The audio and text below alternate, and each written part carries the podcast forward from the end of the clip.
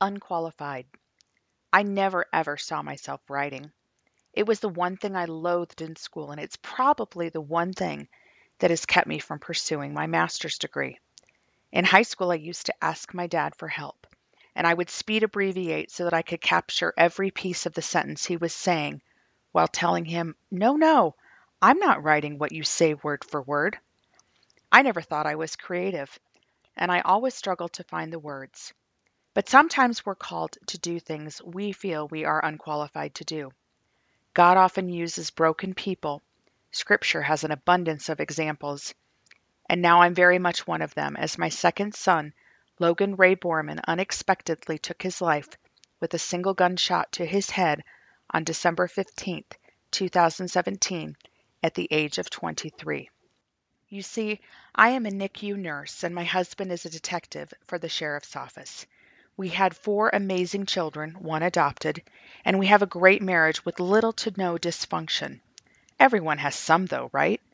We had married young as we started a family earlier than expected, but a mom was the reason I felt I had been put on earth to be. My husband Glenn helped me get through nursing school with a total of three kids at graduation. We had made it nearly debt free, moved to Colorado Springs to be closer to family, and found a house in a great school district that by definition made us a middle class family. Glenn resisted faith initially, but in the last 15 years has found it to be truth, and therefore gave me everything I had ever wanted a loving, intact family, a great job, my favorite dogs to love on, a community full of love, an ample lifestyle, and a family that did faith together. But now everything changed as my single most important identity on earth a mother, was put on trial, if only in my mind. And I became a writer. Without regards to how it would taint our family name, I began to heave info. I didn't wait for people to ask the questions. I loved the details and just assumed they wanted them too. I felt like I was saving those from the agony of their thoughts and awkwardness of asking. Without fear of contaminating thoughts of how we had previously been perceived, I acknowledged Logan's death was by suicide and that he likely suffered from severe clinical depression. Many praised this, stating the stigma surrounding both, but that only cheered me on. We learn so much about someone when they're gone, and without realizing it, I became the preserver of Logan's legacy. I recognize he probably wouldn't have liked me sharing intimate details, but it's now about the needs of the living. It has been therapeutic for me to talk through the journey but it was also a hope that I could somehow bring awareness and not only help others feel less alone, but maybe change one life. I never felt qualified to write, but I did continue to pray about where God wanted me throughout this experience. I wondered if it was speaking in schools, working with nonprofits, changing jobs to something mental health. What? And in the meantime, I put words through the keyboard when prompted and wasn't even realizing I was writing a book.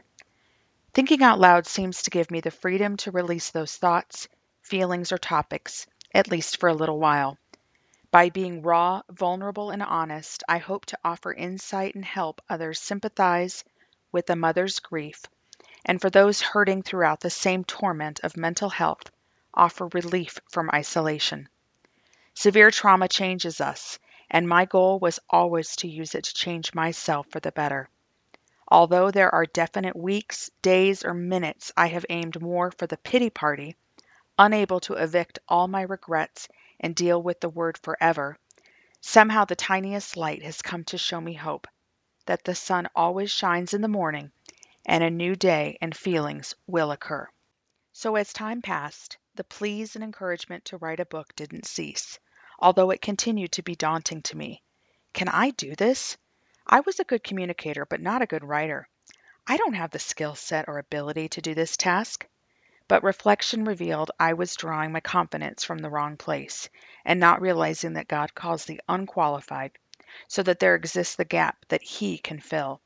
He wants us to trust that He will cover us with His strength and power. Otherwise, we would think we have done the job ourselves.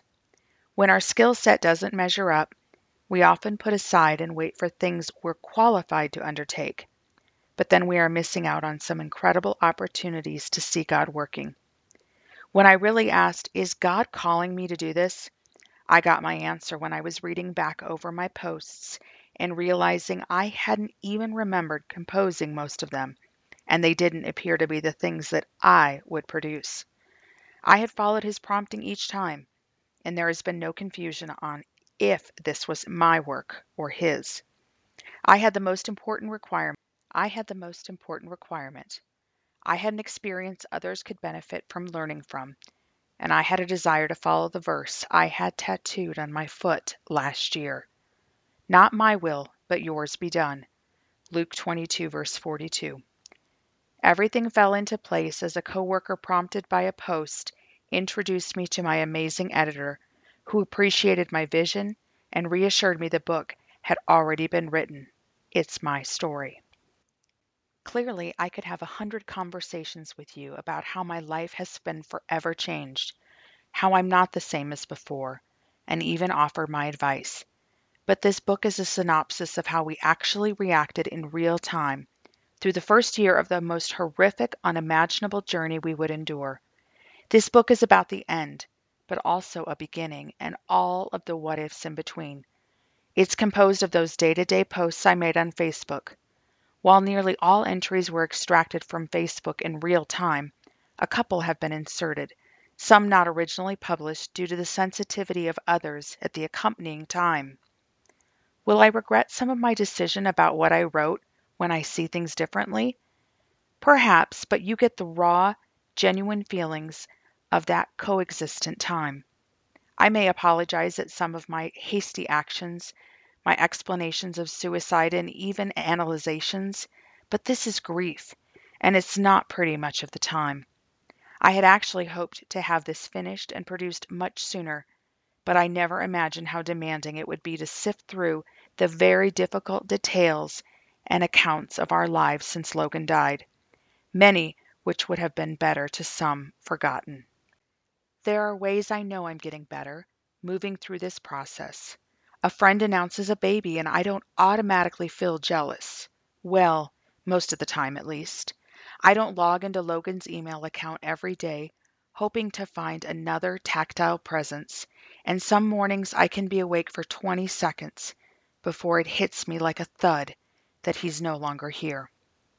But suicide is like no other kind of death, and being gentle and forgiving of myself has been an immense struggle.